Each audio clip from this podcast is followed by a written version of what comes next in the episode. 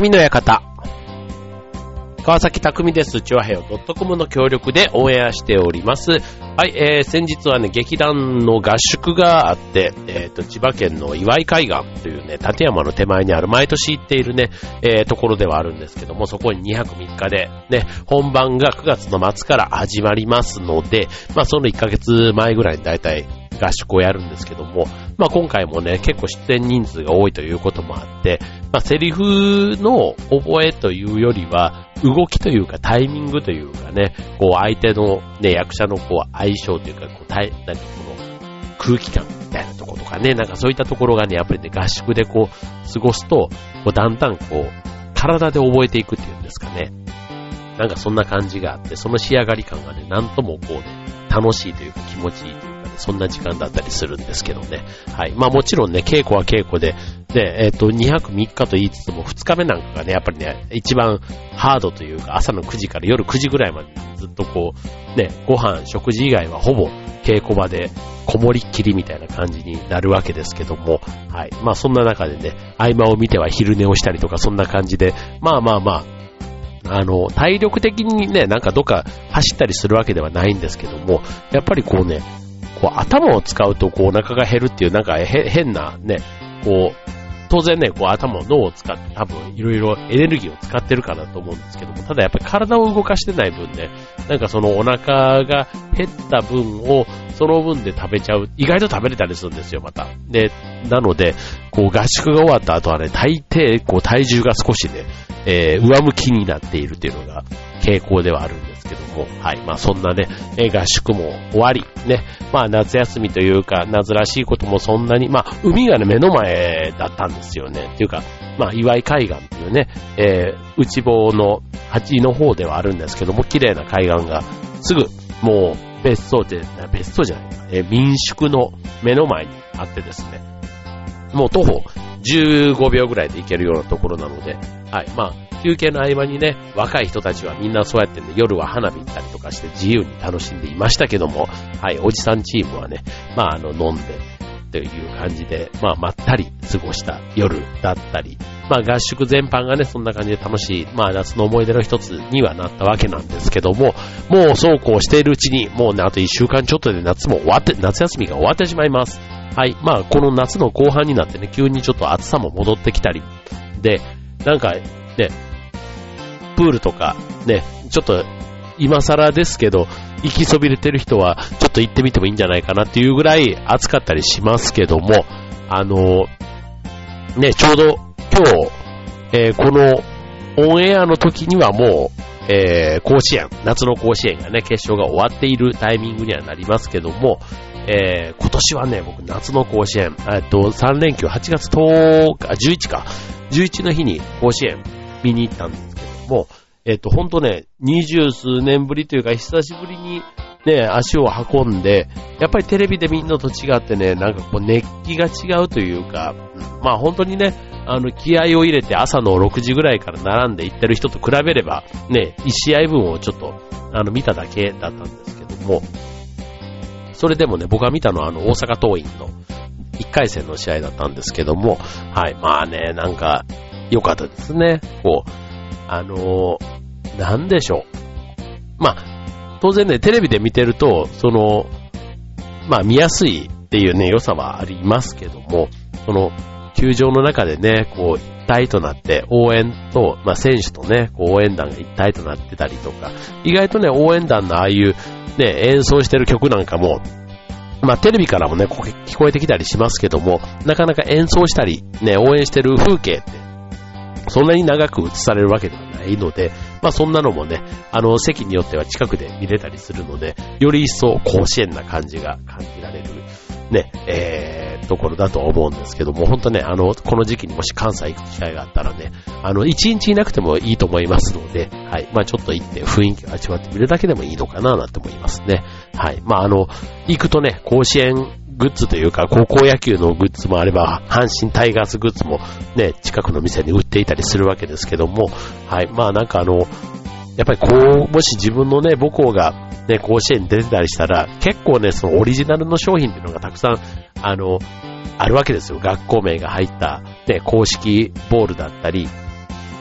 あとはなんか、定規とかクリアファイルとか、なんかそういったものがね、いろいろオリジナルグッズとして売ってたりするので、もし自分がね、出場、自分ところのね、身内が出場するとかなったら多分こんなのいっぱい買いあさってお土産にしちゃうのかななんてちょっと思ったりもしましたけども、はい、まあ、そんなね、えー、夏が、高校球児の夏もね、いよいよ終盤というところになってきました。ね、えっ、ー、と、そういうことで、まあ、甲子園といえばね、やっぱりね、野球をまあ、まん、ね、思い出す方が多いと思うんですけども、実は、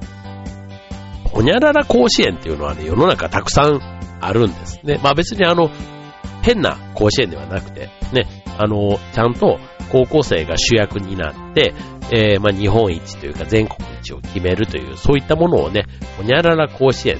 と呼ばれています。まあ、代表的なもので言うとね、えっ、ー、と、ダンス甲子園、ね、懐かしいんですけども、あの、元気が出るテレビね、あれでね、えー、それが先駆けじゃないかなと思いますけども、そういったもの以外にも、実は、高校生が参加するほにゃらら甲子園、たくさんあるので今日は、えー、テーマ、甲子園でお送りしたいと思います。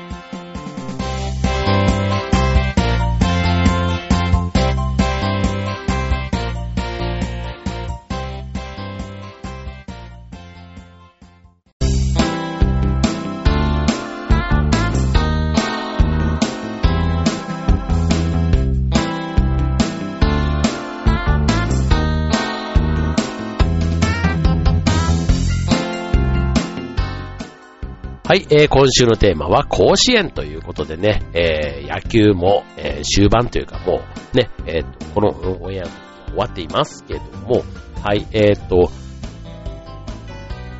で、野球は野球でもちろん、あの、いいところ、いいというかね、まあ、あの、魅力満載ではあるんですが、やっぱり高校生と甲子園ってすごくなんか、ね、もうそういう響きとね、相性でこう、馴染みすぎたので、はい、すごくこう、なんか甲子園っていう響きもすごく綺麗し、なんかブランド名というかね、なんかそんな感じがあるなと思うんですけども、はい、えっ、ー、と、オープニングでお伝えしたダンス甲子園以外にも、えー、クイズの甲子園といえば、こちらも有名ですね。高校生クイズ。これあの日テレさんがね、やっているあの、イベントですけども、これ僕がえっ、ー、と、高校の頃からありましたので、もう二十何年、ね、もしかしたら30年近くやってたりするんですかね。はい。まあ、もともとはね、えっ、ー、と、僕らの年代で言うと、あの、アメリカ横断ウルトラクイズというクイズがあって、で、それのね、司会者が、あの、福留さんがやっていて、ね、で、その司会、同じ司会の、ね、福留さんが、えー、高校生クイズの、ね、ニューヨークへ行きたいかっていうね、ああいった感じで高校生向けにやってくれていた。なんかすごくね、えー、アメリカオダウンルタークイズはやっぱ大人にならないと参加できないっていう感じがあったので、それの高校生版ということですごいね、なんかあの、なんか騒いでたなっていう自分の思い出の中にはあってですね。で、これね、実際何回か過去参加したんですけども、そう、残念ながら1問目か2問目でね、いずれも敗退していたっていうね、そんな悲しい思い出しかないんですけども、はい。で、えー、まあそんなクイズ甲子園。ね、これもね、えー、毎年やって今、はね、もうなんかあの、まあ昔はね、知力、体力、運みたいな話だけでしたけども、あのなんか最近はね、知力だけじゃなくって、なんかいろんなね、えっ、と、その特に運みたいな切り口もあったりするんで、結構ね、面白い学校が、なんかあの、決勝の方まで残ってたりするんですけども、最後の決勝はやっぱり知力勝負だったなって感じはしますが、はい。まあなんかね、こう、高校生クイズも、あの、女子校のチームとかね、なんかそういう、なんか男子の私立のいわゆる東大とかいっぱい行くような学校ばっかりっていうのの争いっていうかね、そういうのもすごくこう見てておーって思ったり、あとは私立と公立ね、公立が頑張ってるみたいなところは個人的には公立校出身の僕としてはね、はい、なんかあの、目が離せない感じはあるんですが、はい。毎年ね、あの、リアルタイムでは見れないんですけども、あの、録画して、録画して見ています。はい。で、えっ、ー、と、他にも、じゃあ甲子園、どんなのがあるのかというとこで、えー、ね、漫才っていうと M1 とかね、えー、ありますけども、これ H1 甲子園っていうのがあるんですね。これね、ハイスクール漫才、ね、えー、高校生漫才の、ということで、これね、あの、漫才の高校生ナンバーワンということで、優勝者は、NSC 吉本のあのね、えっ、と、お笑いの学校ですよね。NSC の特待生として賞金50万円と、えー、入学金年間授業料が免除されるなんて、そんな特典、ね、未来の芸人を発掘するような、ね、そういう甲子園があったり、で、あとは、うーん、ね、いっぱいこう、あの、高校生がっていうことで、ね、参加できるっていうことで言うと、あとは、えー、ご当地絶品うまいもん甲子園。これはね、あの、農林水産省主催の料理コンテストってことで、こちらもね、優勝商品は海外研修旅行なんていうのがあって、やっぱ高校生をね、えー、対象にしているものだから、なんか健全ですよね、商品がね。はい。で、えー、それから、えスイーツ甲子園。はい。これはね、えっ、と、高校生パティシエの日本一を決定するコンテストということで、世界に一つしかないスイーツを作るということなんですね。はい。で、審査は有名パティシエが審査して、えー、実技だけじゃなくて筆記試験なんかもあったりするということで、優勝チームはね、スイーツの本場、ね、パリに研修旅行が行けると、え、行けるということですね。はい。まあこういうね、なんかあの、スイーツ甲子園とかね、なんかこう、なんか語呂がいいですよね。H1 甲子園。はい。というのもありますけども、えっ、ー、と、続いては、えー、あ、あとね、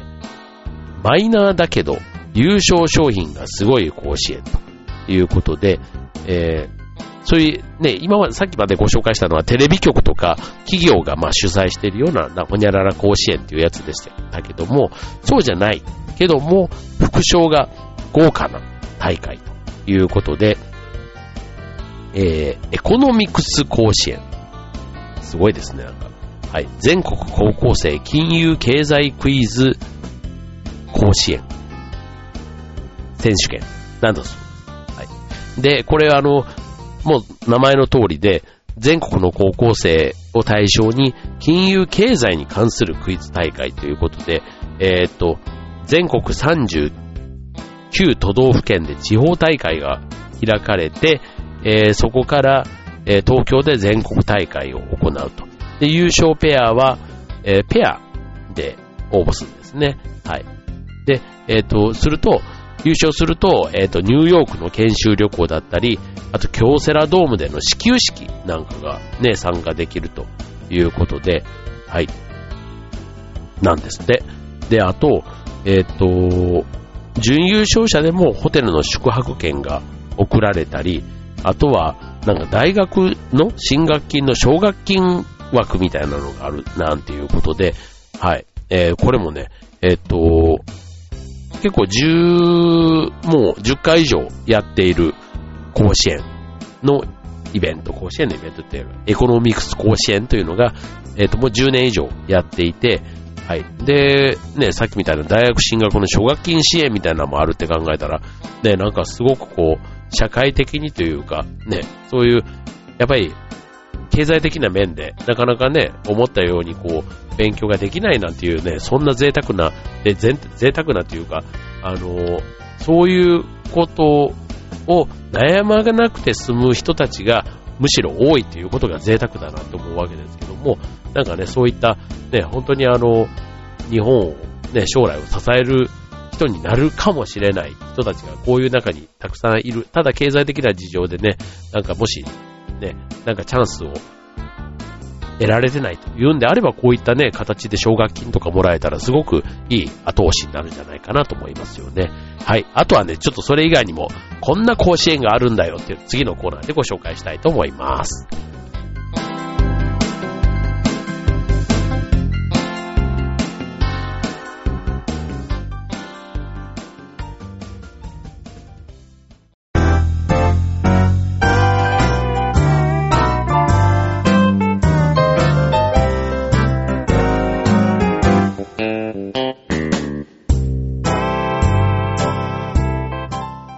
えー、今週のテーマは、〇〇甲子園ということで、はい、いろんな高校生を主役にした甲子園というのはあるわけですけども、ね、野球だけじゃないということで、ね、いろいろそれぞれの熱中している分野で、ね、高校生同士、競い合ってね、高みを目指すというのは非常に素晴らしいし、それ自体をね、こう取り上げてみると、やっぱりいろんなね、ドラマというか、ね、そこに行き着いたプロセスだったり、で、特にその頂点を決めていく中では、いろんなこう葛藤というか、ね、やりとり、駆け引きがあったりして、なんかそういうところがね、やっぱりこう、じっくり見ると、ね、そこに間違いなく感動がある。なんかそれが青春だなって、こうね、甲子園と青春ってほんとすごくマッチするなって思いますし、もうね、この年になって今更青春はなかなかないんですけども、ただあのね、青春18切符なんていうのはね、あの、おじさんでも使えたりするんで、あの、そんなところで青春ぶってもしょうがないんですけども、はい、えー、続いては、ね、えー、名前だけでは何の大会か想像がつかない甲子園というので、あの、ね、中身は非常に魅力的なものなんですけども、えっと、こんな甲子園あるんですよということでご紹介したいと思います。はい、えー、まずは、なんだろうな、名前だけじゃ本当に、あの、わかんないですよね。えっ、と、エッグドロップ甲子園。何なんでしょう言うね。あの エッグドロップ甲子園とか、あとね、聞き書き甲子園。聞くって聞くね。はい。聞き、聞いたり書いたりする甲子園。というのがあるそうです。はい。もうね、あの、なんだかよくわかりません。なんだかわかりませんが、あの、そんなね、いろんな甲子園、〇〇甲子園というのがね、あの、あるわけなんですけども、えっと、もうちょっとね、わかりやすいやつ行きましょう。えっと、まあ、頭脳派の甲子園で言うとね、さっきご紹介した、えっと、クイズ甲子園、ね、高校生クイズなんていうのも代表的ですけども、あとは、ディベート甲子園。ね、こちらはね、全国ディベート連盟というところが主催している甲子園。まさにそのディベートをね、競うものだったり、あとは IT 簿記の甲子園。ね。なんか、こうなってくると、あの、どんなものでもね、高校生が頂点を競うものだったら甲子園って名前がつくと、それなりにこう締まりが出てくるような気がしてくるのは気のせいかと思いますが、ただなんか語呂合わせがいいんでしょうかね。はい。あとはね、えー、科学の甲子園。科学技術振興機構と、ころが主催している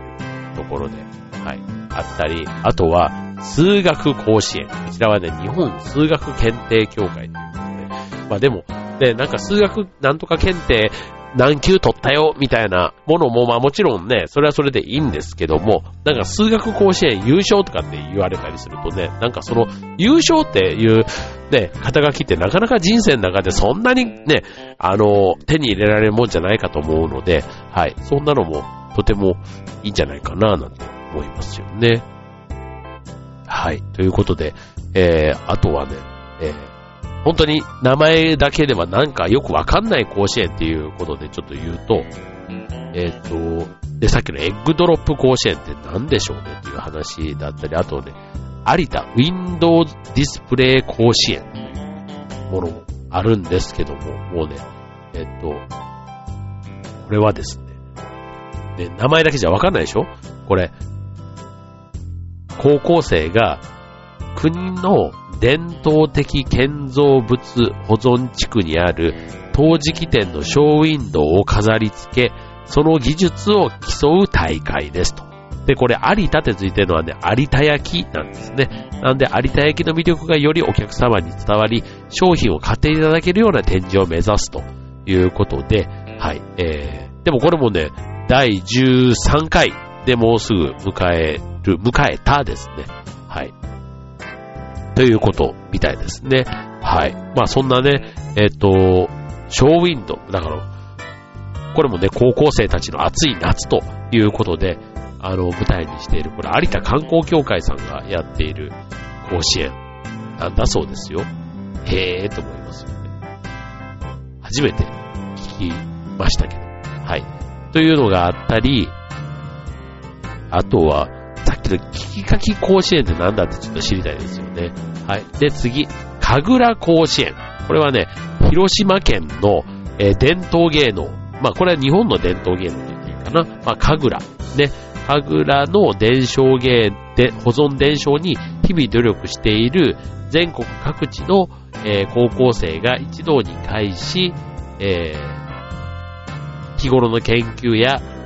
成果を披露するということで、まああの、これはね、本当にあの、なんか優勝でも競うというか結構な学校がね、2日間で、あ参加校は14校らしいです。はい。広島県で開催されてるんですけどね。はい。で、えー、そんな、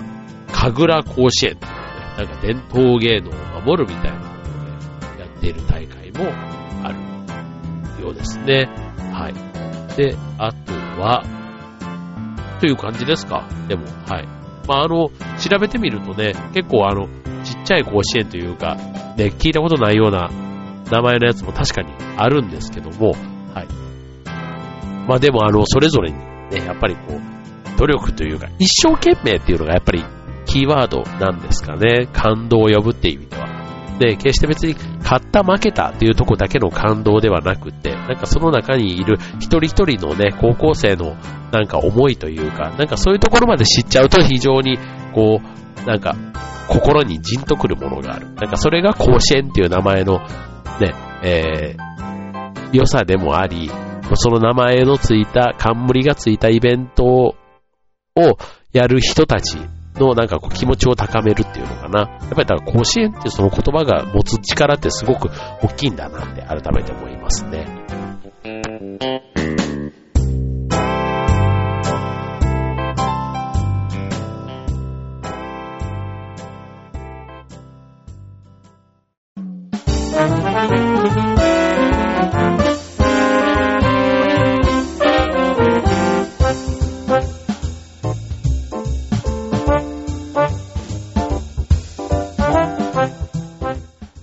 はい、えー、今週の匠の館テーマは〇〇甲子園ということでね、高校生を主役とした、えー、技だり、えー、なんか技、術というか順位とかね、いろいろそういう競うもの、ね、そういった、えー、大会を、ほにゃらら甲子園ということでね、えー、探していくと野球の甲子園以外にもいろんな甲子園が実はあるということで、そこにはね、いろんなドラマ、ね、えー、喜怒哀楽というか、ね、そこに青春のなんかがこう凝縮されて、ね、夏の1ページになっていくんだなと思うと、いよいよね、もうね今年の夏ももうすぐ終わりですけども、まあ、いよいよね、なんか今週になって結構残暑モードになってきてはいますけども、まだね、夏、もう1週間で終わりと言いつつもされどまだ1週間ありますので、はい、夏の思い出これから作る方はぜひお楽しみください。はい、ということでね、えっ、ー、と8月も終わりますと、僕は9月に入ると、今度、ね、えー、劇団の公演が9月末に控えてるということで、ちょっと劇団モードに切り替えて、はい、劇団フーダニット通信でもね、いろいろ情報は配信していますけども、はい、えー、こちらの方でも、えー、匠の館でも、まあ少しね、こういうちょっとトークの合間にお伝えできたらなというふうに思っています。はい。まあ先週ね、えー、先週と先々週は、えー、中学生、高校生からのね、お便りをちょっと紹介する感じで番組をお送りしていましたけども、いつもね、こういうふうにじあの、テーマを決めて、ね、話をしているのと、なんかこうね、えー、リスナーの方から少しお便りをいただいて、それを元に話すっていうのはね、やっぱりなんか、こう自分の中でもね、普段やってないことだったんですけど、非常に楽しかったので、はい、もしあの、匠の方聞いていただいてる皆さんで、なんかこういうテーマで話聞いてみたいとかね、リクエストあれば、ぜひあのー、番組じゃないや、えっ、ー、と、この、チョアヘオのね、ホームページから、はい、メール等でご連絡いただければ、そのご期待に沿っていける内容でお送りしたいと考えています。はい、ということで、えっ、ー、と、夏が、ちょっとね、僕今日、あの、声が、まあ、年間に何回かこういう声でね、収録することがあるんですけども、はい、なんか季節の変わり目というよりは、多分寒いかって急に今暑くなって、ちょっとエアコンの温度を強くしすぎたのかなということもあり、えー、若干喉がガラガラだったりします。はい。で、ただ、まあ、あの、お酒は飲んでたりして元気だったりするので、あんまりね、あの、真実味がないんですが、声がこんなんだとね、大丈夫なんて気を使われたりするんですけども、はい、あの、なんとか元気にしています。はい。とはいえ、ね、風邪をひいてる人、意外と増えてきたなんて聞きますので、はい、皆さんも、あとは熱中症ね、この暑さが戻ってきて、熱中症も意外とまたこのタイミングですけども、はい、対策を練る必要があるかもしれませんので、はい、まあ残りの夏休みある方、まあ夏休み特になかった、あとお盆がね、えー、もうお盆疲れみたいな、そんなところもね、えー、人によってはちょうど今ぐらいがお盆明けみたいな感じで、あの、や、休みをずらしてね、撮ってる人なんかもいるなんて聞いていますけども、はい、えー、まだね、残暑、ちょっとこれから逆に厳しくなるかもしれませんので、体調管理しっかりして、え元気に過ごしてください。はい、匠の館、ここまで。バイバーイ。